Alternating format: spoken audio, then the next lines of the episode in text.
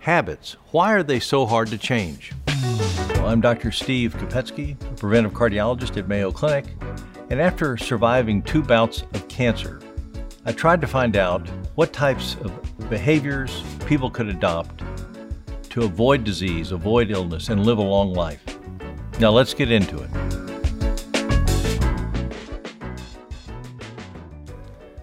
Habits are interesting.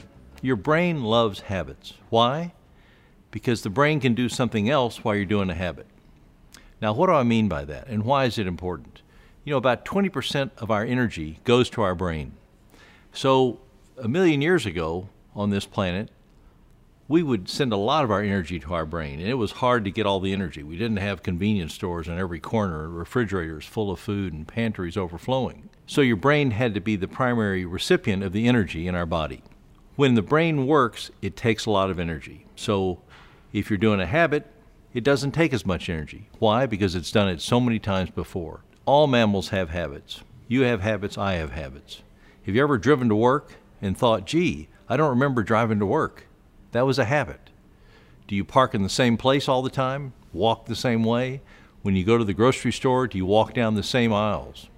Those are all habits. They're very efficient habits.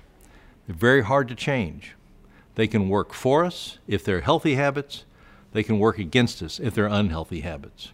And believe me, we all have both. One thing about habits, though, that make them very hard to change is you never forget a habit. The habit is always there with you. So, how do you break a bad habit? You know, that's an oxymoron because it just doesn't happen.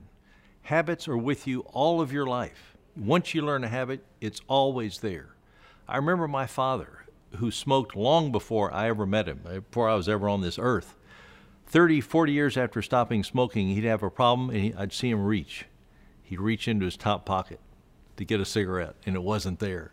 So those bad habits never go away. What you can do is replace them with healthy habits, but they have to be very small, very tiny changes so the new habit can grow.